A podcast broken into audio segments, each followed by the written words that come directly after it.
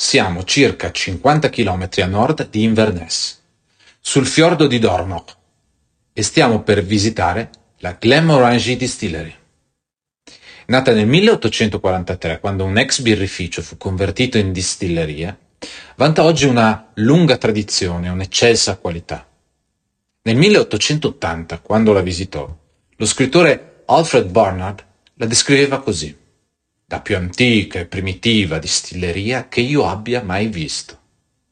Peccato fosse quasi in rovina. Fu solo John Mason, figlio del fondatore, a guidare un ampio rifacimento delle strutture, durante il quale, tra l'altro, furono installati i famosi altissimi alambicchi supplementari.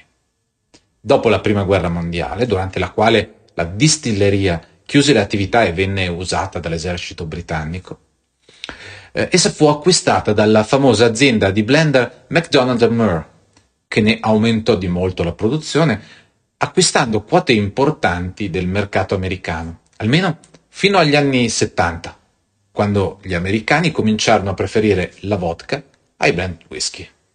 A quel punto i proprietari decisero di seguire il coraggioso esempio della Glenfiddich, iniziando a produrre single malt.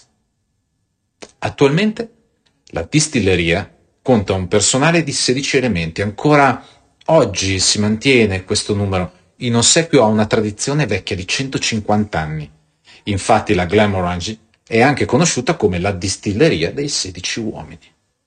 Sono molte le distillerie nei dintorni di Inverness, ma Glenmorangie merita certamente una visita, se non altro per i suoi famosi alambicchi, che misurano esattamente 5,14 metri di altezza, o per i tradizionalisti 16 piedi, 10 pollici e un quarto, i più alti di tutta la Scozia. L'original One Years Old è un prodotto ormai classico, un single malt fruttato con note di agrumi e pesche, sentori di vaniglia al naso e una discreta cremosità in bocca.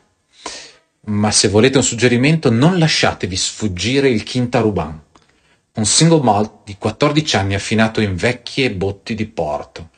Sarete avvolti da note di cioccolato, menta e noci.